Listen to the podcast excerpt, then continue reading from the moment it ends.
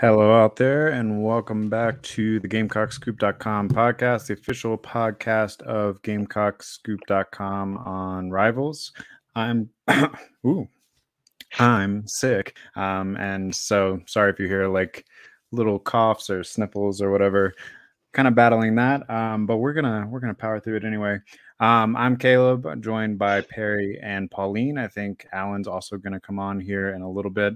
Um, so sorry if the format feels a little disorganized. We're just trying to get everyone's take here at the end of the season, last game of the season, um, as South Carolina fell 45 to 38 um, to Notre Dame in the Gator Bowl on Friday, which seems like an eternity ago now, um, but was just five days ago.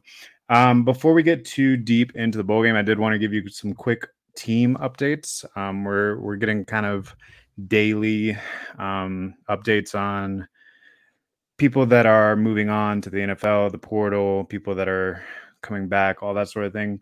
Perhaps the uh, the two biggest returners thus far since the bowl game, um, Dakereon Joyner. Uh, had this really heartfelt um, video that he released on social media to his daughter uh, about being like the kind of father that he you know wants to be and the kind of role model model he wants to be and all of that. Um, and basically said at the end, with all that being said, he's coming back for his final year of eligibility at South Carolina, uh, which is a big boost to that wide receiver room, who is missing or will will be missing. Um, I believe four of the seven like top contributors from from last year or from this past year. Um, we still don't know on Antwane Wells. Uh, we do know Xavier Leg- Legette's coming back. We do know Marion Brown's coming back and now we know Dakereon Joyner's coming back. Um, the other returner is O lineman Jalen Nichols. He announced yesterday he plans to return. Um, along the O line, we know that two, uh, Jovaughn Gwyn and Eric Douglas, are both declaring for the NFL draft, which seems probably like the right move for those guys. Um, Jalen Brooks, wide receiver Jalen Brooks, is also going to the NFL. Um, that may seem a little premature to some of you out there. Um, we've kind of heard that there's uh, kind of several factors going into that. Um, not going to like air everyone's um, stuff or whatever. Um, but anyway, it, it, it, was the move that made the most sense for him. And then a couple portal guys, um, really all kind of reserve people that um, aren't a huge surprise. Rashad Amos, reserve running running back, who really didn't even get um, a whole lot of play in the bowl game when the running back room was very, very thin. Uh, so riding on the wall there a little bit. Um, Hot Rod Fenton, who is a reserve edge, again didn't get a whole lot of play in a scenario where you would think he kind of would have if he was going to have an opportunity next year. Um, and then long snapper Matthew Bailey, who I don't, yeah, I don't know. I'm, I'm sure the portal is used is used for long snappers. I mean, that's an important position. So um, and then, yeah, like I said, we're still waiting on a few more, um, waiting on decisions from Jordan Burch, Spencer Rattler, and Antwane Wells. And we will keep you posted as soon as those guys kind of go public with it. Um, I won't speculate too much on those, but I don't think any of the three are 100% at the moment in either direction. Um, at least last I heard. But anyway, uh, let's talk Gator Bowl. So we were, we were kind of talking a little bit before this. Ooh, Alan's here now too. We'll have the four box going. Um, so um, uh, I just got to say, you guys aren't, aren't as famous as the, as the, two people I just got home from talking to. You guys are not quite Dawn Staley and Aliyah Boston, but uh, it's good to be here. It's good to it's good to talk a little bit of Gamecocks. How you guys doing? We're doing great. Uh, we actually just started, so you haven't missed anything. Um, anyway, so the we were kind of talking a little bit before the uh, broadcast that you never want to take a loss, obviously, but if you're ranking the five losses now that that happened in the 2022 season, it certainly feels like the Gator Bowl was the best of them. Um, South Carolina, you know, kind of came out the gates hot, uh, got a two score lead, held a two score lead through most um, of the first half, maybe took it into halftime, if I'm remembering correctly. There are a lot of points in this one, so I, I do get a little confused. Um, but anyway, uh, and then it seemed like you know we talked before the game that Notre Dame was a little bit of a mirror image of South Carolina, and like South Carolina has done uh, in a lot of these games, they just kind of kept hanging around. Um, and eventually, uh, that hanging around paid off, and they started to kind of make up that ground. And, and then it seemed like South Carolina, especially on defense, uh, ran out of gas. Um, I, I, wouldn't say especially on defense, really on both sides. Um, and maybe the the offensive struggles contributed to the defensive struggles in a lot of ways. But either way, um, couldn't quite keep up. And then e- even so, had an opportunity to tie it uh, within the final minute um, or final two minutes, but uh, ultimately came up a little short there. Um, let's just kind of, I'll go to each of you. Uh, P- Perry, you want to give me your reaction, general thoughts to the game? Yeah, I, I, mean, I may be in the minority on this, but I actually thought we were the better team overall, but we didn't close it out. I mean, we scored in all three phases. Uh, I mean, scored on defense twice, uh, but I thought it was mostly it was on Spencer Rattler to get the offense going, and we saw, you know, every version of him in one game. Uh, d- defensively, uh, I believe I got to go back and watch it, but I believe Tonka Hemingway took the majority of snaps at uh, Gilbert Edmonds' position. Uh, he was backed up by Johnson. Uh, Burch played the majority of snaps at the other edge. Um, and I know the announcers kind of ripped on Stone Blanton a little bit on that one swing pass for a touchdown. But from where I was sitting, it looked like the secondary wasn't communicating with Marcellus Dial. And uh, he got caught up, didn't hold up the edge there and it seemed like there, there were the several plays where the secondary wasn't on the same page. And i think a lot of that's contributed to the inexperience there. Um, so it's there's clearly a lot of talent back there but i think that the inexperience really hurt us. And and the other side of it um, the mobile quarterbacks have just been our beast of burden all yeah. year and uh, the funny thing is, thinking back to when uh, Ellis Johnson was defense coordinator and running a similar 4 2 5 defense, uh, we played, I think it's Iowa with Brad Banks down in uh, Shreveport. And we were up on them, and then he just ran wild on us. And it, just seems that, whatever reason, this 4 2 5 defense has a hard time containing those mobile quarterbacks. And uh, yeah, the, unfortunately, we, we couldn't pull it out. And uh, Notre Dame finally wisened up and relied on that big running game of theirs and just just wore us down there at the end. Yeah, you spoke about Spencer Rattler kind of showing all of his sides. Um, I, I, think Notre Dame fans probably felt that about Tyler Buchner too. Um, there, I was listening to one of the like national uh, podcasts, and they were talking about how there were 11 touchdowns in this game, with the two teams combined, and Tyler Buchner contributed to seven of them. Yeah, including including two two to the other Carolina. team. Yeah. yeah. um. So yeah, I mean, definitely the quarterbacks uh, on both sides were making big plays, but also making kind of crucial uh, mistakes um, in, in kind of crucial times. And I mean, that's going to happen in a game that was this back and forth and really came down to the wire like that. Um, so for this, I mean, you're going to get kind of everyone's perspective from a different perspective. Uh, Perry was watching at home, and he's got like a coaching background. Pauline was down on the field. Uh, she's a senior, so and, and, close to some of the players. And then Alan, of course, was in the press box and uh, has all of that sort of analysis. So, Pauline, what was it like being in Jacksonville? Uh, your final game as a student, um, down on the field, photographing the players. Um, you know, the experience of the whole weekend and the game itself. Well, the first thing I did after I went through the pictures and then posted was thank uh, the whole team because it was an immaculate last season to have. I wouldn't have asked for a better season to go out on. It was my first bowl game, so I really had no idea what to expect going into it, but it definitely um, surpassed my expectations just in regards to like the commitment of the fans and then like just how excited everybody was like going into it um even at the end i stayed for our uh our um alma mater. Yeah and um it was it was it was definitely bittersweet uh i shed a tear but i saw everybody else um everybody else on the team, senior wise, was kind of in the same boat. Um, even I just like across the board for seniors, I was watching the TCU game and uh, the Ohio State game and like the Ohio State like seniors were like crying on the bench and I was like I feel the same way and there was players on the bench crying too and I mean that was really the saddest part of it but on a very more positive note like being on the field I was able to capture like a lot of moments that like I honestly will remember forever. Some of my favorite pictures, like Shane Beamer literally jumping into uh, Hunter Rogers' arms. And He's got good like, hops.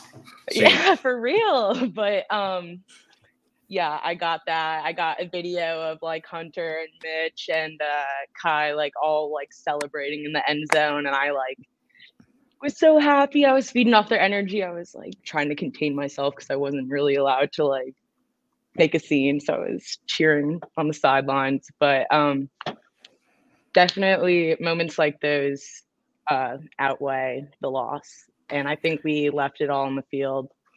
And yeah, so the, went out with our heads held high. definitely. Yeah, that that um so those of you that don't know uh, i mean we're all like this is a professional journalism site right? But um several of us alan's not but several of us uh, are south carolina fans in some capacity. And then we you know take our step back and uh, try to be objective journalists and all that sort of stuff. But one of the rules uh, for being credentialed is press box down, down down field whatever. Yeah no cheering. Um and it's funny because you know i grew up going to games at Williams-Brice Stadium, and that the whole point is to cheer and get rowdy and all that sort of stuff. So definitely, when I was there for Tennessee um, and that explosion, there were several moments where I had to like catch myself because I like wanted to, and then I was like, oh no no no. We're, we're I know you got to bite your tongue sometimes. Yeah. so yeah, I definitely know the uh, the experience that you're talking about there. Um, as far as the the senior experience in bowl games, that is one reason that I do hope bowl games continue in some capacity as the playoffs continue and stuff because I do think that's something that's unique about the college experience, right? You got some of these guys that are playing their last game of football ever. They're going to go on and do, you know, whatever with their career. They're not going to play um, in the um, NFL. Yeah. Right. Um, and then some some of them are going to go play in the NFL or they're juniors playing their last college game or whatever, but it's still like the end of an era in a lot of ways. I'm not going um, to the um, NFL, but it was the end of an era for me too. So I don't know. You get a um, combine invite at least. Maybe I'll be like sixth round. there you go. Um, but with this game specifically, I thought some of the players playing their last games as a Gamecock, or potentially their last games as a Gamecock, some of them we don't know, um, really did have some of their better games. Uh, Sherrod Greene is someone that we talked about before. A sack, yep. Yeah, he was telling um, me about his uh, almost MVP moment, and I was like, that made me. I sympath or empathized with him. I was, was like, I, I, I wish I could help you out there, but like, I wish we won too. well, Alan and I actually yeah, uh, he was great. I think eleven total tackles. Oh, he was all over the field. Yeah, I mean, he was everywhere. Absolutely, he did everything. He doing did. the most. yeah, he led the team in tackles. Um, and uh, Alan and I were talking last week that next year, even though the linebacker room is going to be young, it might be better off overall, especially if you Mo- Mokaba back and um, Stone Blanton develops and Pup Howard comes in, all that sort of thing. Maybe you get someone out of the transfer portal too uh, which we'll talk more about later in the week. Um, but anyway, uh, I thought I, I, think it's important to kind of give a nod to Sherrod Greene, who has dealt with injuries throughout his entire career here. Um, that he really had a solid 2022 campaign. Uh, it wasn't flashy or anything. Um, he wasn't going to win a national award uh, for linebacker or, or, anything like that, but um, he was really a, a, very solid force and a big time leader and yeah, he went out on a high note. I thought um, played one of his better games as a Gamecock uh, last. Another one that stood out on the defense, um, who we don't Burch know yet. Um, yeah, Jordan. Burch, yeah, is that what you're gonna say? Yeah, exactly. Um, we don't know yet uh, what his decision is going to be. Maybe he'll come back again. Maybe he's going to go to the NFL. We should know that in the coming days. The deadline um, for that is January 16th, by the way.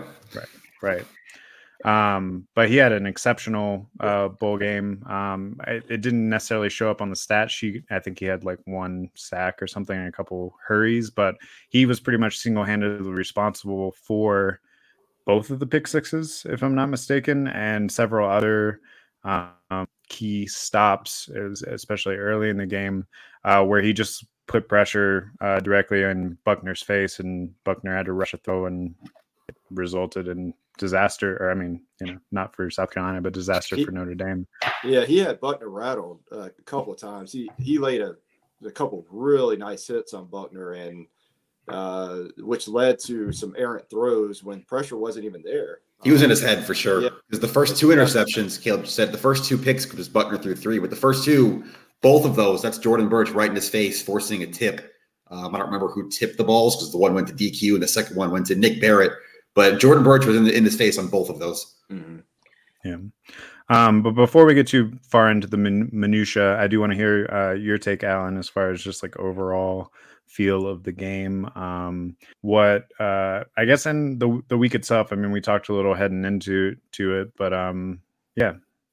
What's your wrap up of the I, kind of overall take, and this is this is what I ended up writing for those of you haven't read it yet. And I think Perry brings up a really good point about you saw all sides of Spencer Rattler in this game. I think you saw all sides of South Carolina football in this game. You saw really good special teams. You saw a defense that was grinding and grinding and grinding. You saw a defense that ultimately could not stop a quarterback run to save their lives. We saw that all season.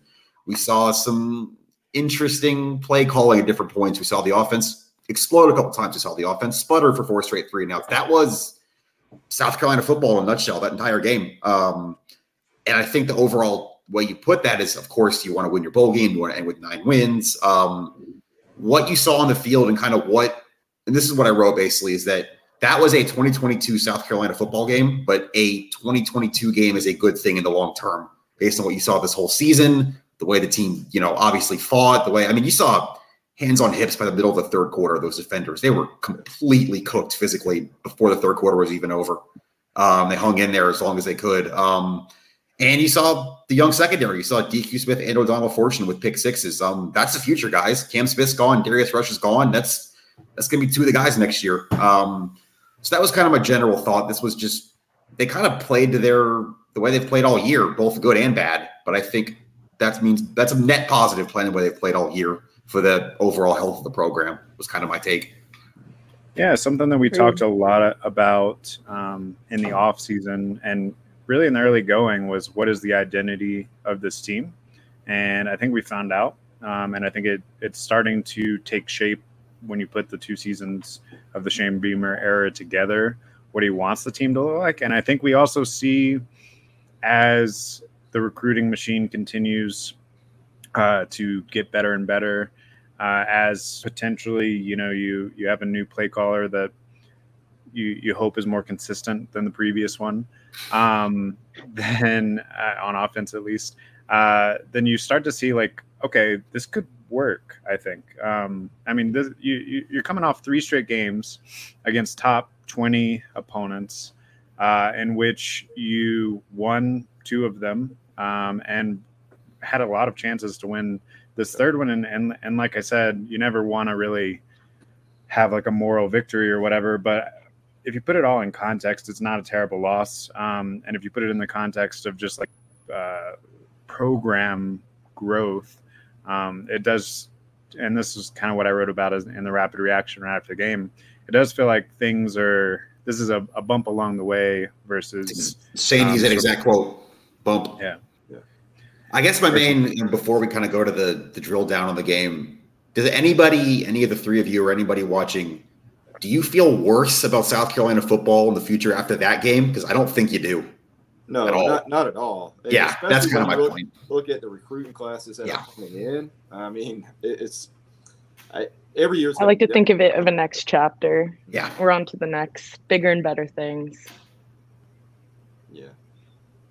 Yeah, no, I I can't uh, disagree. Everything feels pretty good. There's obviously some pretty big question marks, um, especially as we find out the stats of the big three, I guess, at this point with Spencer Rattler, Antwane Wells, and and Jordan Burch. But um, some of those kind of have um, reasonable answers already in the queue for them, I guess, or at least uh, answers you can start to wrap your head around. You know, if Rattler leaves, maybe you start to look towards what a season looks like under Luke Doty, which I don't know if it, if that's the worst thing necessarily either.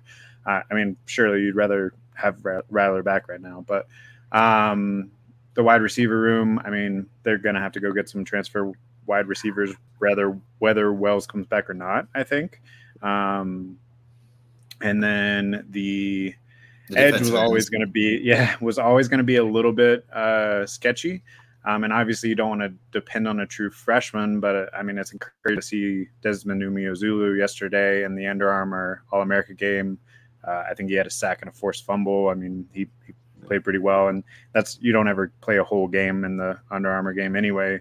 Um, so that's in pretty limited action. Um, he, you got some some help coming in. Um, so, well, we we have guys already on the roster that'll take a big jump next year too. Um, I, I, mean, Johnson showed a little bit of what he could do in the bowl game, but he's been injured his whole time here. He could. I thought he might take that next step forward this year. It didn't happen. Next year could be his year. Bryan Thomas clearly has some pass rush ability. So there's some guys already here. And then, you know, offensively, there's a lot we couldn't do in the bowl game due to the tight end situation. Um, and then once Nate Adkins went down, our offense started sputtering. I know he came back in, but he didn't seem to be quite the same. We couldn't run the two tight end sets nearly the same we did. We tried to do the counter a couple times, and with I think Wyatt Campbell in at tight end as well, and didn't go anywhere.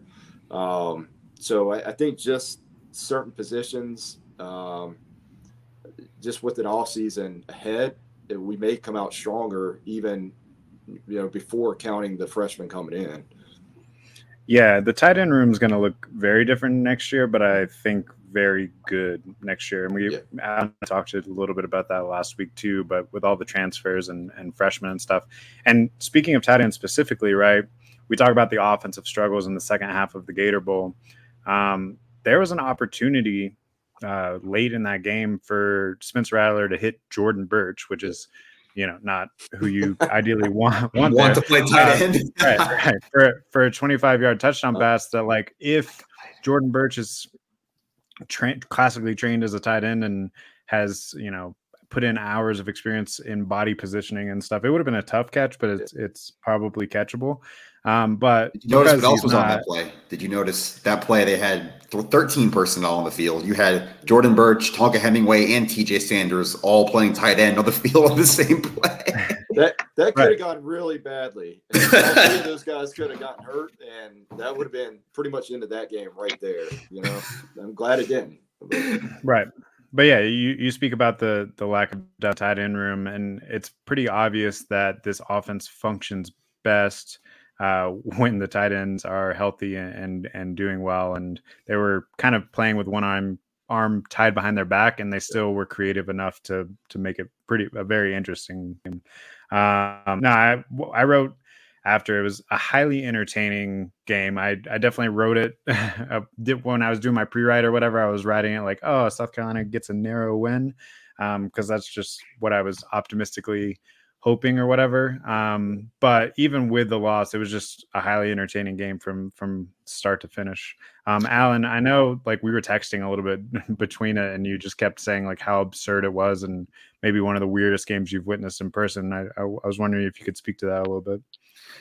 Yeah, actually, I think the well, first of all, before we get to that, and Paulie might have something on this. That felt like it mattered, and I know it. You know, we are talking about big picture projection. You're fine long term. There's that that stadium was full for a non New Year's Six bowl game. That was I actually read that other than the two playoff semifinals, the national title game, and the Rose Bowl, that was the highest attended bowl game. Like that, Carolina fans filled that place. That felt like a bigger game than it probably was, even though I think we all agreed it still was a big game.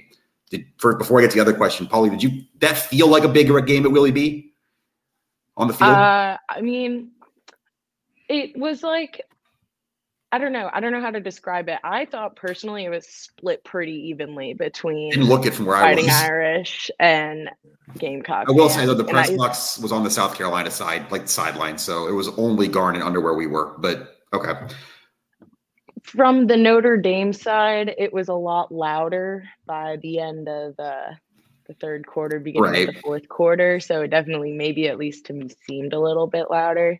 But I really wanted to talk about Jordan Burch and Nate Adkins and how um, the lack of like depth now. They're like basically doing like wearing multiple hats and just I wanted to get back to that point because like afterwards when Nate went down, that was when I thought the plays started to get more creative, which is like what I know that we were just about to talk about. But I think it was also the most interesting game I witnessed on the field personally, It was just just to Alan's point. it was just screwy. Like I don't like that's kind of the best way I'd put it. Um there's a It lot was of like things- you're going through the dictionary of plays. That's a good way- yeah, Going to like letter Z. screwy. Like I would I've never seen a long snapper throw a touchdown pass to or a punter throw a touchdown pass to a long snapper. I'll start there. Perry, you're laughing too. Do you have any of your high school playbooks have any of those? I've never seen anything like that. Never. I mean, it's that, that means you have somebody else snapping the ball. You're, you're Yeah. literally taking the chance, like taking your best snapper off out of that position so he can go catch the ball. I mean, uh, but Crazy. yeah, Yeah. Well, so- and I I saw you mentioned on Twitter that the press box kind of like reacted with how absurd it was too. Like there was like laughter and Laughter. and like like not cheering, but like it was like we're all kind of looking at each other like, did the punter just throw the ball to the long snapper? Like we're like we're trying to get a replay. We're trying. Apparently, Mitch Jeter was the other receiver on that play, which I didn't even notice. So I watched it back. Um, so like the ball could have gone to him too, in theory. Um, he comes running up and like pounces on um on uh Rogers, which I thought was really funny too. It They were having their whole weird. And then, celebrity moment. you know, not even a minute later, you get a pick six from DQ. Um, you get Notre Dame, the I think it was a touchdown that cut it to 24 17, was their longest touchdown of the season. The little pass in the I think that might have been the one where the broadcast were getting on Stone. Perry. they had two they had two one play drives that for Yeah, like, and then I think the weirdest thing of all, well, it sounds mean that Xavier Legette caught that ball in the end zone after all the ones he's dropped this year. That was the one he pulled in for like a highlight reel catch. yeah. That's probably the catch of the season by any Carolina player. Maybe Wells the one against Tennessee, but that was really impressive body control from Leggett in the end zone. Yeah, he, Yeah, he has that ability. He, He just does, and he's you know, like people and- might not like it or they He- might not want him to be WR one next year. I think they're going to portal someone eventually, but Legette's going to be a big part of this puzzle next year. He just is. Um, He's going to have to be. They're And then the screwiest part of it all to me was, and you already mentioned this, Perry, but Notre Dame up seven, running through a completely cooked South Carolina defense, and then they throw a pass on the goal line, and OD picks it off and takes it. That was the like outer space point. Like that's kind of where you crossed into a weird into the twilight zone because there was just no reason for that ball to go in the air. And Well, the only what thing was- that go what ahead. Was, what was he doing there anyway? Like, Yeah. he wasn't covering anybody. He was just kind of. It, it was like he was lost on the play too, and the he accidentally got a hundred yard pick six. Yeah. I was like, well, okay, you know, but Yeah, it was just no one was where they were It was kind to of just that kind of a game. stack. Yeah, it was a stack of weird things, one on top of another. Um, that's kind of the way I would put it. It wasn't, you know, you've had the the Tennessee game in general was weird. Um, I think the way the Clemson game ended was weird with the the muff punt. Um, there's been That's how I thought this game was going to end, though. I did kind of think that, and I I guess more there were bits and pieces of other games. The A and M game first quarter was weird with the 17 quick points. Like there were bits and pieces of weird all year. It's South Carolina. That's kind of the way it works here. Um, but I don't think you've had 60 minutes of weird like that, wire to wire, other than the bowl game. Yeah, I I messaged in the group chat like in the fourth quarter. Uh, I can't remember even what the exact moment was now, but I was like, wait. I was like, this is the first time that I felt like South Carolina might lose this game, and uh, there's just like a weird feeling, maybe because of the two games prior or whatever, Yes. um, where like no matter how strange it was getting, that's kind of like thrives in the chaos, I guess, so that it was just going to work out. Um, and then yeah, eventually it just didn't. But even I think after I texted that, then the O'Donnell Fortune interception happened, and I was like, okay, I guess we are just gonna continue to be weird. That was like my Um, last like saving grace of hope was when that Yeah. happened. I was like on, on the same wave because there is like this like it's it's like a switch that goes off where all of a sudden, I mean, at least for me, just like with the fans as well, all of a sudden it's you kind of realize it's quiet and like no one's really like cheering. You hear the other team a lot more, and the players just like the energy's not there. The defense was kaput after the third quarter. So I mean, understandable. But yeah, after that, um, after O'Donnell, I literally I thought it was over after that. That was the Well, last no. saving grace. I don't know how you guys. Problem- Go ahead. Yeah. I think I know what you're going to No, say. I just- Go ahead. I just said the problem there is defense was so gassed and that Get, get right back on the field. a- Yeah, a great play, but yeah, they got like a 20 second break and then they were right back out there. That's why. Jordan Burch was Zach Pickens wasn't there. I was so, I literally mean, about to like, say. I think the biggest. I know they lost. They lost was the Smith. They lost Rush. They lost the tight ends. Like I think if you could have had one player back in this game that you didn't, that could have won the game. I think it's probably. Zach Pickens. I don't know if you guys agree No with that. talks But about it too. Yeah. No, I totally agree with that. I 100% think that he was a very valuable player that no one really talked about. he just moves that- so many bodies in the middle, especially against running. He big does. Like it sounds funny, but like he he just Perry can speak to it more from a coaching perspective, but he just takes up space and moves bodies. And when you're facing a kind of a power running game That's like what Notre. Dame has, um, I think that probably and you keep obviously that means you keep Tonka fresher, you keep Alex Huntley fresher. Like I think that's kind of what I thought. But Alex was also doing a lot on the field Yeah. as well. So I I honestly felt that way about any of the positions, to be quite honest. I mean, It's it's one of the cornerbacks. I, I think a lot of the miscommunication in secondary gets cleaned up. Um, like Pickens certainly would have helped on the defensive line. Uh, even a, another tight end that had been playing all year would have helped offensively. I, I think you could really pick any of the positions. Yeah. We haven't even mentioned him yet, but Keenan Nelson Jr. didn't start a didn't play a snap in the regular season. He played like 60 something in this game, I think it was. yeah, he was didn't on play a field a defense snap. He was on special teams, but got his first career start. Um, he struggled. yeah, he did, and That's- that's not his fault. keep But like, yeah, very, very talented, but he struggled. And you so- saw DJ Twitty getting snaps at H back. I don't know if any of you guys noticed that, but he was in there blocking a couple times. Um, yeah, yeah. But to be fair, from the Notre Dame perspective, right? If Drew Pri- if Drew Pyne Drew starts Pyne. that game, uh, does he throw three interceptions, or do they play it a little bit more conservatively and win that game? Oh, it's- it's not an excuse. I- I do think or the- whatever. You know, like I, I mean, look, you can look at the total yards, you can look at the numbers. Like Notre Dame probably, I think if you play that game 10 times, Notre Dame probably wins six or seven of them. Like, I don't think that was an unjustified. Res- I mean, Perry, is you maybe disagree. I don't know, but Uh, the only reason why I kind of shrug on that um, is because I it- we scored in all three phases, right? yeah, to that's me, fair. To me, it feels like we were the better coached team overall. Um, That's what a lot of people were saying on the but- takeaway was just we played better. but I mean, the, the thing is, I thought Notre Dame was not relying on their strength in the first half. I mean, Yes. they weren't running the ball much, and I felt like if they had really just downhill, they could have gashed us much earlier. Yeah. So I- I mean, it's. I thought we were better overall, but it, the best team doesn't always win. We saw that throughout bowl matchups this year. You know, so I mean, it's just the way it goes. So, but with that, I gotta Um, jump off. Uh, you guys have a great day. And, Yep. Uh, catch you next Bye, time. Perry. Yep. yeah, thanks thanks for your perspective. Um, all right, any other like major storylines from this game specifically that you wanted to to hit on? Mm, I think we- we pretty much covered the bowl game. I do, think, I do think there's some big picture stuff we got to get into. Um, kind of Sure. look like I said, we're still we're still 12 days away from the NFL draft. Oh, you got something? hot take is that I don't think Juju McDowell should be number zero.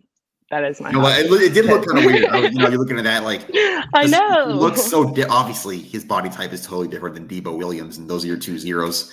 And it's like it just Well, looks then they off. ended up on the field together, and I was like, "What's going on?" Yeah, Like, that- that's actually another point, too. They had Some zero. uncharacteristic special teams mistakes, which I think is just Yeah. the like so many guys. 'cause The new Special teams is always coming. the fringes of your rosters, guys that haven't played together a lot. So, I mean, that kind of is. They had two delay games going into punts, and also um, obviously a couple. Of, oh, that's what I wanted to ask you about, especially Pauline, because you're on the field. I I could just see it from thirty thousand feet.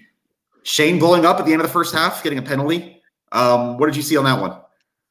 So like all of a sudden on the sidelines, I was uh actually next to Kendall Smith from Gamecock Central, and all of a sudden, like I see on the big screen and look over to the sidelines, and Shane is stomping his feet.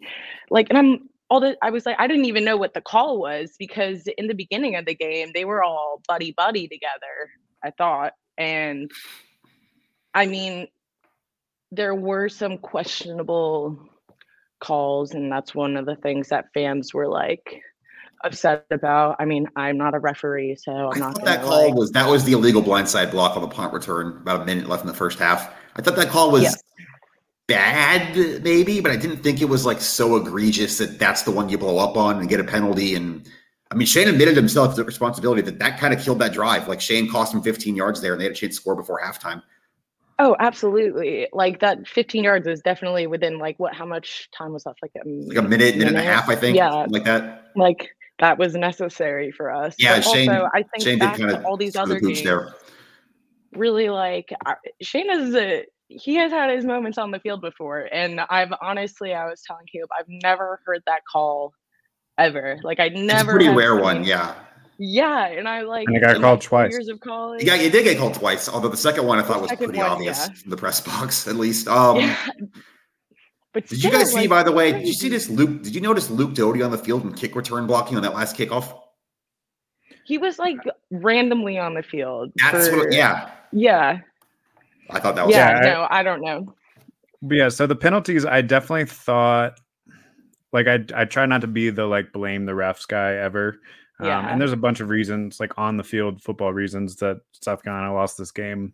Uh, but the refs didn't help. It did, it definitely did feel like it, it skewed some of the like weird, questionable calls skewed against South Carolina down the stretch um, in some kind of key spots. Uh, Shane Beamer, like he, Do you that's think the that most. hurt I the mean, rest of the game? I obviously saw only saw it through the broadcast or whatever, but that's the most angry I think I've ever seen him, um, which was Well, I mean, entertaining I and interesting.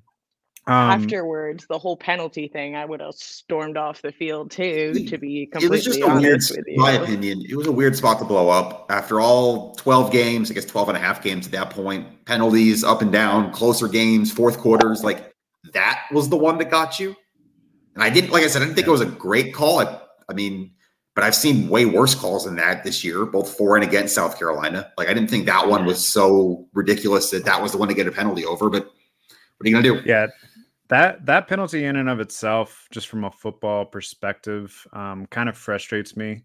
Uh, and as someone who played football, right, like to me, and this is actually a comment from my dad, um, like while we were watching the game, but to me, you shouldn't have live kickoffs anymore if that's going to be a No, I'm with you. um, because like that's kind of the point is as a as someone that's playing on the kickoff team trying to go down and tackle the guy or whatever you have to part of being on the kickoff team is yes you're going after the guy full force but you also have to have your head on a swivel for where a blocker might be coming from um, and if you don't see him that's part of kickoff so it, you know if you want to take that completely out of the game fine but then just like let's stop pretending that I'm anti kickoffs in general. It's the most dangerous play in football just by concussion ratio. And, this this is a topic for another show in the offseason, but I'm kind of in general kind of with you that we probably don't need to have kickoffs anymore.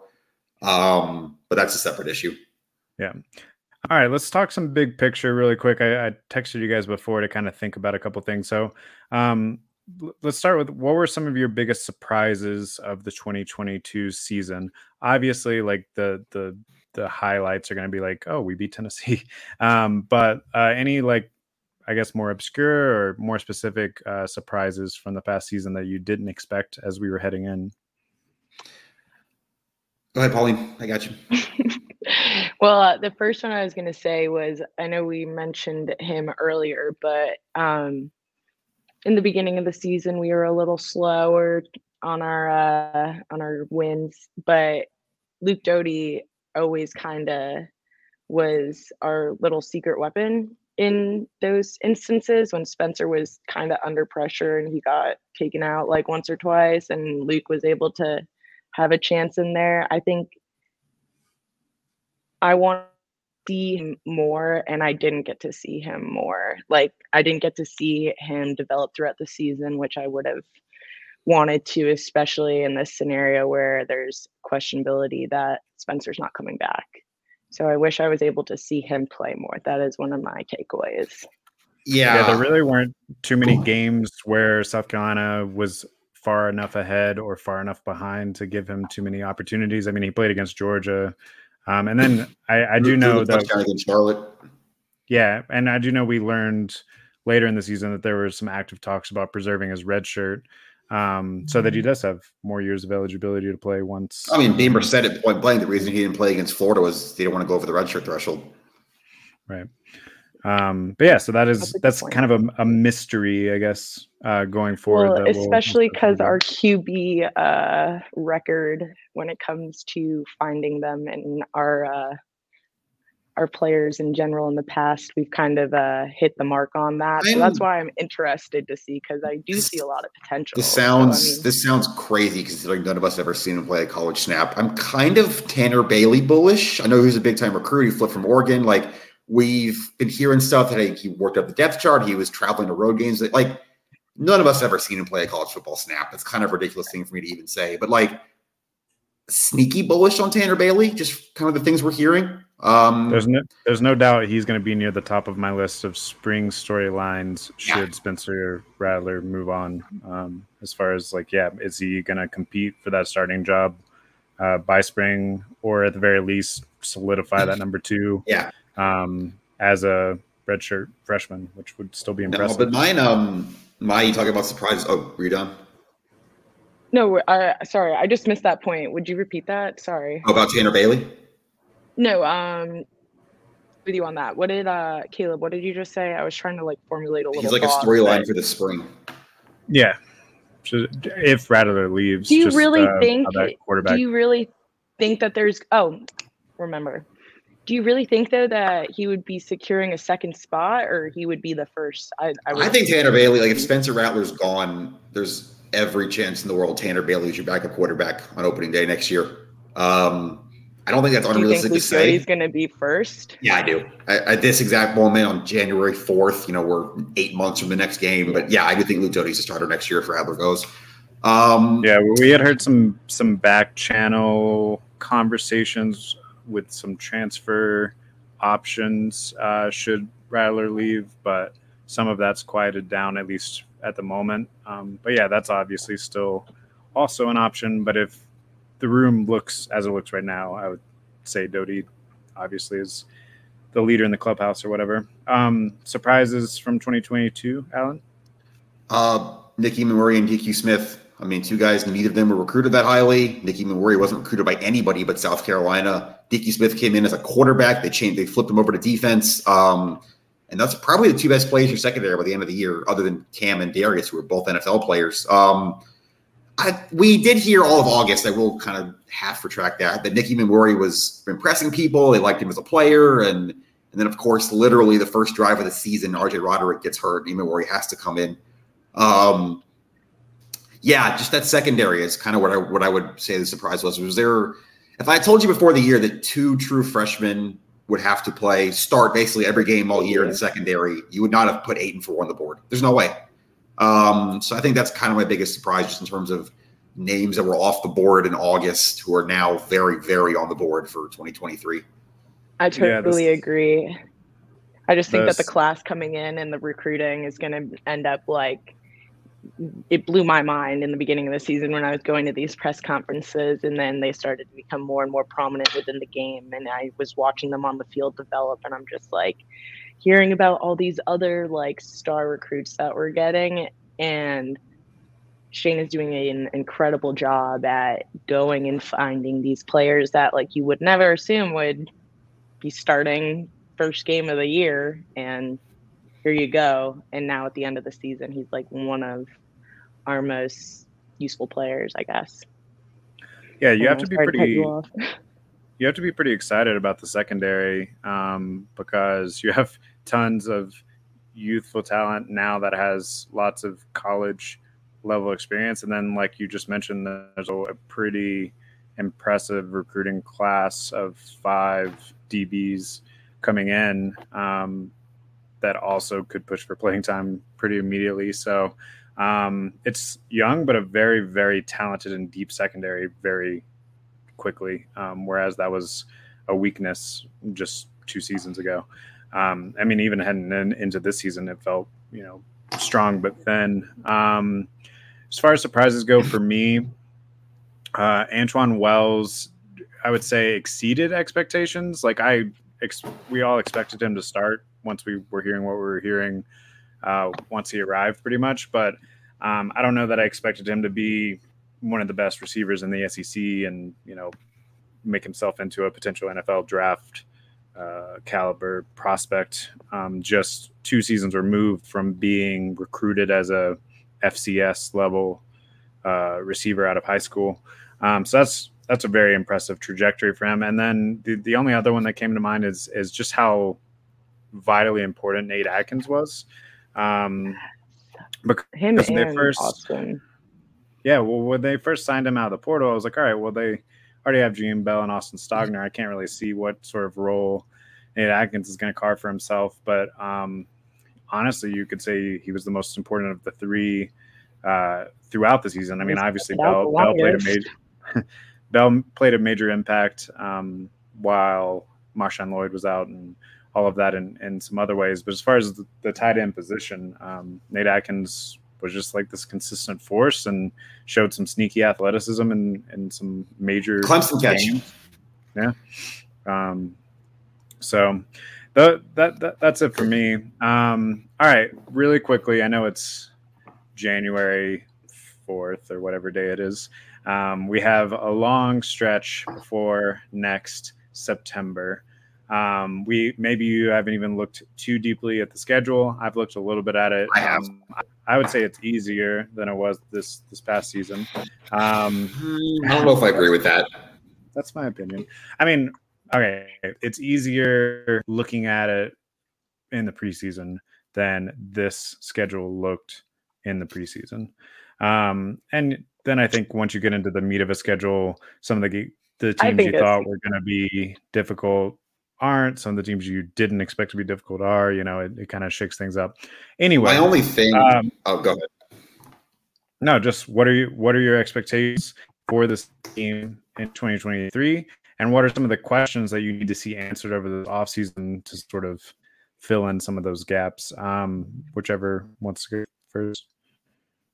I'd be excited to see uh, North Carolina, obviously, because it'll be two years later. We can see if we're still better, the better the Carolina.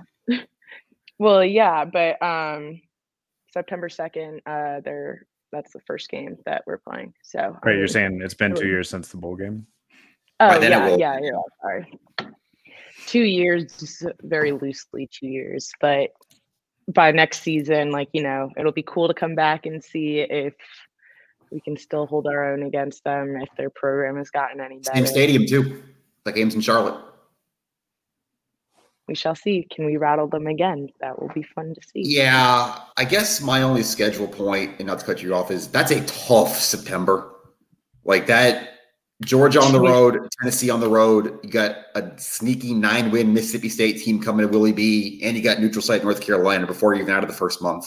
Um, which, and I know you guys have questions too, and I do. When you're talking about questions that have to be answered, you got to answer them quick because that's that's a front loaded schedule next year. I was about to say, I don't really think that there's any like stretch like there was this past season where we had an opportunity to come off of like two consecutive wins or something like that. I'm looking at this now and I'm literally thinking maybe Jacksonville State and Vanderbilt, but even oh, Vanderbilt was a little too close for comfort this past season. And I hope that isn't a repeat, but that's honestly like the only two I could see that would be kind of like our our little like streak winning streak, I guess. I mean, I don't think that the September is tougher than it was this past September. Uh, you had to go on the road to Arkansas.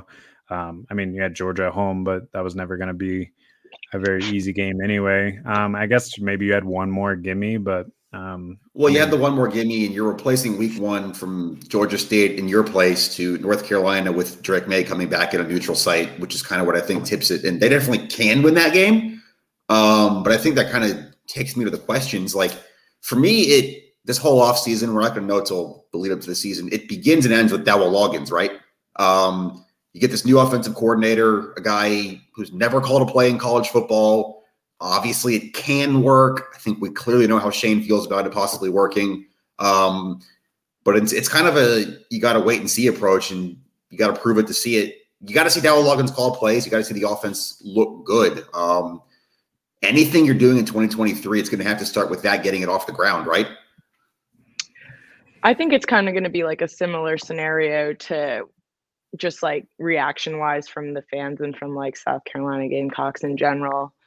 Loggins is going to be kind of the same as like when Spencer Rattler came in, where there was kind of this hesitation like, do we really think that this kid's like worth it on the team type? There was a little bit of negative energy and negative like buzz around it. But then Spencer proved us all wrong and said, I deserve to be here. Like, I think that'll be ultimately like what happens with uh Loggins coming in, but the Gamecock fans are going to have to allow him to like welcome him with open arms, I guess, and allow yeah. him to show us, I guess. And then I got a comment here saying from Carl saying Vanderbilt might be putting something together. Yeah, that's kind of a sneaky tough game in November. Um, Vanderbilt obviously won five games last year. They beat two SEC teams that went to bowl games. Um, I think kind of my other thing too, maybe you have a thought on this, Caleb. You've kind of done some recruiting stuff. Just maybe this is where Big Tree comes in. No one's talked about it, but South Carolina is losing three starting offensive linemen, all that play next to each other. You got Eric Douglas at center, Jovaughn Gwyn at right guard, who's probably going to be an NFL guard. He'll at least get drafted, and then Dylan Wonnum at right tackle. Um, you could have the addition by subtraction argument. You say that the guys coming in might be better. I think there's at least a case. I think they're going to have to portal at least one more offensive lineman. I don't, don't know if that's even negotiable at this point, just from a depth perspective. Um, but yeah. you're, you're losing three out of five there. Yeah, I mean, you already got one in the portal, right? With uh, Nick um, Julio, yeah, Julio. Um, Nichols just announced that he's coming back. That's a big you got, one. You got Jakai Moore uh, coming back. You got Tyshawn Wannamaker coming back. Um, Cason Henry is a freshman that's uh, made. I've seen some, him. Yep. He played yeah, a couple no, snaps in the whole game, I think. Yeah. He's been he, doing pretty well for himself over he, quietly in the corner. Yeah, he had some nice buzz uh, coming in, and then I, have heard some good things throughout uh, the season. But obviously, he just needed to develop. So hopefully, a full year in the weight program, a full year in the nutrition program, um, he's able to His sort of contribute some snaps.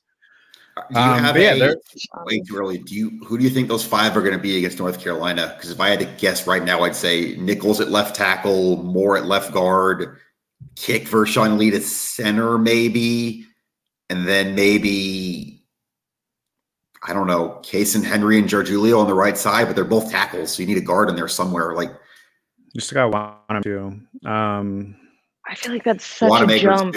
Ah. Uh, that's such a jump. You're gonna need like someone to play. You kind of got an overabundance of tackles. You need someone to kick inside to play guard. I think is going to be the because Jakai Moore is a tackle by trade too.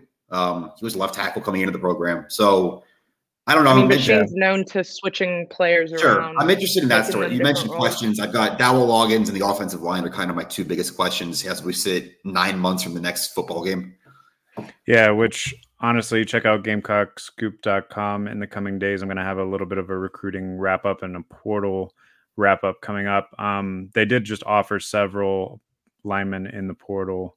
Um, I, and I can't think of them off the top of my head, which is why I'm telling you to go check it off. check it out uh, in a couple days when my brain is functioning better. I've been sick all week. I think I said that at the beginning of the show. So this, this is, your definitely flu game. Your Michael Jordan flu game. Exactly. Um, no playing Dinero says, "Go Gamecocks." Good afternoon. Appreciate that. Um, yeah, always loving uh, comments from anyone that's that's watching. By the way, so uh, appreciate you checking special. in. We did we want to hit on like a couple minutes of basketball, or are we just gonna get out of here? Because there's a men well, game last give, night. Let me Go give ahead. you my 2023 expectations and questions. And oh yeah, yeah, of course, of course. Um, I think my expectations probably do start somewhere around eight and four or whatever if i'm going to put an actual number on it. I mean i'm looking at the at the schedule and it is front loaded for sure um, but you think if you i mean at worst split north carolina mississippi state um, and win against furman you're two and two heading into tennessee. Um, I mean, really, it's it's going to be tough all the way until Florida, but then you got a stretch of Missouri, A and M, Jacksonville State, Vanderbilt, Kentucky, before Clemson. Um, so I do think you have space to to really piece together some wins, and then if you get some big wins on the front half of the schedule, to get some momentum, um, it becomes interesting down the stretch. Um, I don't know. A, a lot of there, there are a lot of questions like that that we we keep bringing up. Um, my biggest question still right now is is Spencer Rattler the quarterback. If you have that to build around on offense, um, both in your endeavors in the portal that that are still ongoing, um, and just building around uh, what you already have on the roster and building around Dowell Loggins and what he wants to do on offense, um, then I think you have to be pretty optimistic. Obviously, Rattler was up and down, but we also saw the sort of upside he does have when things are are going well. Um, Pauline, did you have something on them? Yes, so I think that um, personally, my my future, is, uh, like my prediction is seven and five. I don't think we're going to do as well as we did this year. But also, I don't unless we can secure Spencer Rattler for this upcoming season. I think that we're going to lose part of the uh, whole identity we've been trying to build over this past season, and that's because we haven't really had a like sh- like for sure quarterback since this past season in my personal opinion. We thought ryan hilinski was to be our like for sure quarterback didn't end up working. And honestly after four years i could say that spencer really is the only permanent but you know satisfactory quarterback that we have had. And if we don't secure him again uh the whole the whole pro, not whole program is going to fall apart but like the the identity that we've been working on is going to kind of falter and crumble a little bit and we're going to have to find a whole new start from the bottom i guess. Yeah I, I agree with that to some degree although i think that the the personality of the team has built itself around shane beamer to the point that he's kind of um earned a little bit of uh, trust to the of of like whereas like wherever it's going next. Um, even with the, the, bowl game, I think is a good example of this, right? Where you do have these pretty key um, subtractions or, or people moving on or whatever, and then South Carolina came out the gate firing. Like it seemed like the team very much still believed I don't care that we're missing all these people. Like we Absolutely. we have it. Ultimately, they ran out of gas, but um, it seemed like the attitude was still. It doesn't matter who's here. We're going to compete, you know. And I'm always um, a big um, proponent of that. The whole attitude of just making sure the team is locked in and not getting rattled and stuff like that. But I definitely thought that there were key moments where I definitely realized that those players that have moved on are were not there when we could have used them there. They were missing. Yeah, once the game settled in, for sure, uh, it became apparent. Um, all right, yeah, let's talk a little bit of basketball before we get out of here. Um, two games have already taken place this week, and then two more games, uh, one each for men and women, uh, are coming up this weekend. Are both of those at home? Remind me. Uh, yeah, it's actually a third women's game on Sunday, but yeah, for the Sunday's rest of this away. Week, Sunday away. They're women at home tomorrow against Auburn. That was the like pregame presser today that I was a few minutes late before coming into here, and then Tennessee Saturday for the men, which uh that might be tough. That uh that could yeah. be a battle. yeah. yeah, Tennessee just blew the doors off of Mississippi State last night. Um, did nothing out of the gate, wasn't it? Yeah, it was it was rough. Um, but yeah, speaking of the men's team, really quick, and then you guys can speak about the women's team because uh, I haven't, I wasn't paying attention as much to that game the other you day. You were physically dying on on Monday. yeah, I was, I was in a black void of nothingness. Um, but uh, I did watch the men's game last night. Um, I came away. It was a loss in overtime. I came away impressed um, at the, the way that they played on the road. Um, early in the season, it felt like anytime they were at a Colonial Life Arena, they were completely a fish out of water. And then it seemed like on that DC road, which started with a blowout loss to George Washington, but then they they get their first road win against Georgetown. Something kind of shifted. Um, they road losses since then, I believe ECU and now Vanderbilt.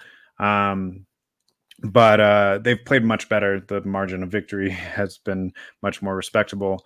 Um, and it seems like they they're starting to build a little bit of an identity, um, and that identity starts with GG Jackson, and then whoever they can get hot uh, from behind the arc. Which last night Chico Carter scored 26 points. Got real hot. Yeah. Uh, yeah, he was he, he, had a great game. Um, unfortunately, they just uh, couldn't uh, get it done down the stretch, and then in overtime, it took them four minutes and or three minutes and 46 seconds or something like that uh, of the five minute period to score their first field goal. And by that point, they were down seven, I believe, and could they just couldn't claw. There was there wasn't enough time to claw back in. Vanderbilt made their shot, their free throw shots down the, the stretch and kind of closed it out. Um, but if you watch that whole game, uh, you saw encouraging things from GG Jackson, Chico Carter, Meechie Johnson. Uh, another key factor was right at the beginning of overtime, Hayden Brown and Benjamin Bosmans. That's what I was going to say. Yeah. Yeah both fouled out in the first like 30 seconds of overtime. Um, and that's something that we've talked about. Like you're super thin. Um, I think South Carolina scored 10 points off the bench. And Vandy, three to 10 Vanderbilt off the bench last night. Yeah, exactly. Um, and when you're going up against these teams that have greater depth than you, you can't get into foul trouble. trouble no, and that's been uh, we've had this conversation with Perry. That's been the Hayden Brown problem pretty much all year. Um, that being my point, on my other kind of positive, or maybe more of what I want to see, play these freshmen. Obviously, GG, okay, he's kind of in his own bracket, but like Zachary Davis, I think there's some pop there. He's got some good handles. Um, he can shoot a little bit. Um, and Daniel Hankins Sanford ended up on the court in overtime because the other bigs fell out, but that's kind of the future of your program right now. Um, and again, technically, you have three freshmen. I think we kind of know the deals with GG Jackson, but um, and Sanford and Zachary Davis, I would like to see get more minutes, um, especially when Lamont's kind of going with these small ball lineups. Um, he's kind of liking the um, Meechie Johnson, Chico Carter Jr., Jacobi Wright look lately as a backcourt. Um, slide Zachary Davis in there now and then, just kind of see how that fits. Um, I think for the long term, when you're kind of look towards next season, year after that, I get these freshmen more minutes was kind of my other take from watching last night. I would just say that um, to both of y'all's point, and really in the beginning of the season, even in the summer before school started, we were hearing about what the basketball program's look like. Basically, what the basketball program was going to look like was GG Jackson. Like that was the only player namesake wise we would ever hear. And I would say now that we've gotten a couple games under our belt, there are like a couple more names that were, or yeah, a couple more names that we're starting to see, like Brown. And I mean, I've only been to one so far, but I've been impressed with a lot of other players that I would not have assumed really would have been hyped up I believe they should be more, but they're starting to. I think as the season goes on, hopefully those freshmen will start to be able to, their names will start coming up more and more too, especially if we already know what's going to happen with GG Jackson. Yeah, I think we do. Um, I also, before we get out of here on the men's, switch to women's briefly, I got to mention the dunk GG Jackson had last night. That was that was pretty. You're, that was pretty good. Invalidating my point. No, it was pretty good. You got to uh, find a video of that. I linked it in my article if you want to. It was pretty impressive. It was a putback for those of you who haven't seen it. It was like uh, I can't remember who missed the shot, but someone in South Carolina missed an outside shot. Vanderbilt didn't like crash the glass at all. GG just comes in and throws it down on the rebound. Um, and he he caught it way above the glass. It oh was, yeah, it was really cool. Um, one other, what would you say? Ten. How tall is he? Six nine. I think he's listed at. Yeah, and he jumped to a solid. man, I don't know. He was probably no like twelve hop. feet or something. It was pretty. Um, it was pretty impressive. You know, with his arm and uh, anyway. Um, Me too. Meechie Johnson, I'll say, seems like he is healthy again. Um, yes, he's he, he's looking very explosive. Um, good things happen when he attacks the rim. Uh, sometimes he still takes these like I mean, it, it's hard to say that they're crazy outside shots because he knocks down a lot of them too. No, um, you can, no, no, no. That's actually I was texting with someone else last night about this. You can call him crazy. He's he's pulling up from the logo at least three or four times a night at this point. Um, but he usually makes at least one. He does, but I don't know if that's the offense Lamont. I don't think Lamont Paris. He doesn't have hair to pull out, but I don't think he would have been happy with what he saw in that last. I know. I'll give you know. We talked about a little bit. We were texting that last possession last night. Meechie Johnson makes probably a bad decision and then gets another chance and makes a really good decision on that pocket pass underneath. It was Hayden Brown in the game, right? Yeah. So the last possession of regulation, which yes. actually we, we didn't really talk about that uh, just now, but if you missed the game, South Carolina was down two with the last possession. Um, and yeah, Meechie Johnson fired up a three, bad three. Uh, there was it careened off the glass. Um, Chico got it, got it first. Chico Carter also tried a three, got a blocked. Uh, it went back to Meechie Johnson with like 1.5 or two Not enough time to shoot. Yeah. Um, and instead of just like heaving it up because he didn't have a good angle or anything like that, he saw that Hayden Brown had kind of snuck down near the basket and he passed it to him real quick. Hayden Brown made it with 0.3 seconds left to tie it up and send it into overtime. Um, so yeah, like but we we were texting about it last night. Um, just to have the awareness of the clock to know that he has time to make that pass instead of just trying to heave up something terrible at that moment or whatever. Um, especially when usually his mindset is a is shooter's mindset. Um, for better or worse, sometimes that works out, sometimes it doesn't. I mean, he scored 18 points last night or something. Like uh, he was a crucial part of South Carolina being in that game. Um, but certainly sometimes you're like, man, that's that's a wild shot. Um, if we go to the women really quick, um, the only thing that I gathered from the void while I was laying and laid up in bed that day um, was that they were down uh, for the first time in a while.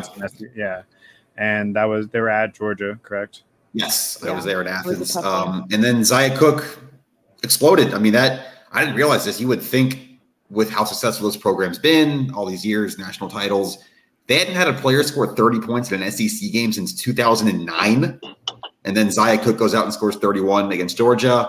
Um, I think kind of your general, we're coming up on the halfway. Actually, tomorrow we're going to cross over halfway on the women's regular season. Um, teams are going to paint pack. Aliyah Boston's too good. Kamilla Cardoso's too good. Victoria Saxton's too good. The general way teams are going to play South Carolina, maybe until you get to the tournament at least, and teams can kind of play you straight up. They're going to paint pack. I don't know if you guys saw the photo of it's on my Twitter, but of Aliyah Boston with four defenders around her like this in the paint.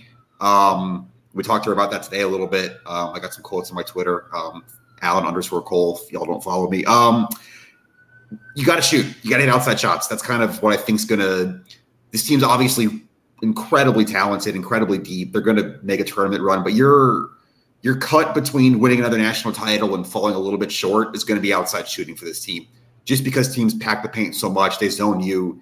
And yeah, 2009 it was um, I think it was Brianna Dickerson. I think thinks what it was against Ole Miss. I have the number in my article, but yeah, teams are going to pay in peck. You got to shoot. And that comes back to Zia Cooke She's an outside shooter. Uh, Brea Beal hit two threes in that game. We talked to her post game. Uh, Kierra Fletcher, I've written about her already a couple times this year, but she's kind of got a good mid range jumper. You got to hit the mid range jumper. You got to hit some threes. That's kind of what I think. That's where I think it is for this team between now and tournament time when you're trying to like think about a run is trying to set those shots up better. Yeah. So um, on GamecockScoop.com, as we transition into basketball season, we're in the heart of the SEC schedule for both the men and women now. Um, we'll have plenty of preview coverage for each of those games, live coverage for each of those games, and review coverage for each of those games. Um, one thing, I, one more thing I'll say about the men's team is they were picked 14th uh, in the SEC preseason at SEC Media Days. I tend, I'm, I'm going to go on a limb. We're very early in the, the SEC schedule and all. I think they're going to finish better than that. Um, I don't know it's going to be much better than that, but I think I don't think they're going to finish dead last. Thanks um, for the um, support.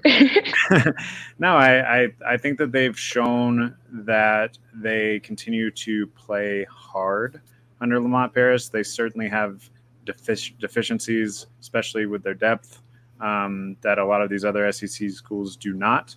Um, they are probably going to get absolutely walloped at times, perhaps the first time be this weekend against Tennessee.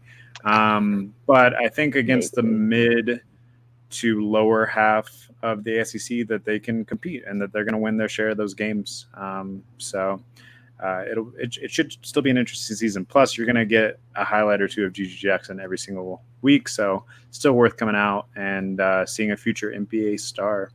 Um, also, we'll have plenty of football off-season content. We still have announcements uh, incoming for the next couple of weeks, 12 days uh, approximately, um, about the NFL draft decisions and all that sort of thing. We have transfer portal um, additions and subtractions and all that fun stuff. We have recruiting news. Um, there's still until early February, so about a month um, left for the 2023 class. We're starting to transition to the 2024 class. There's still two 2024 uh, welcome homes out there that are yet to be announced, that should be announced soon. Uh, one, certainly, in the next two weeks. Um, so, yeah, lots of exciting stuff happening. Go check out GamecockScoop.com, and we'll be back here sometime in the next week to continue to talk about it all. Until next time, this has been Pauline, Alan, and Caleb with the GamecockScoop.com podcast. We'll see you.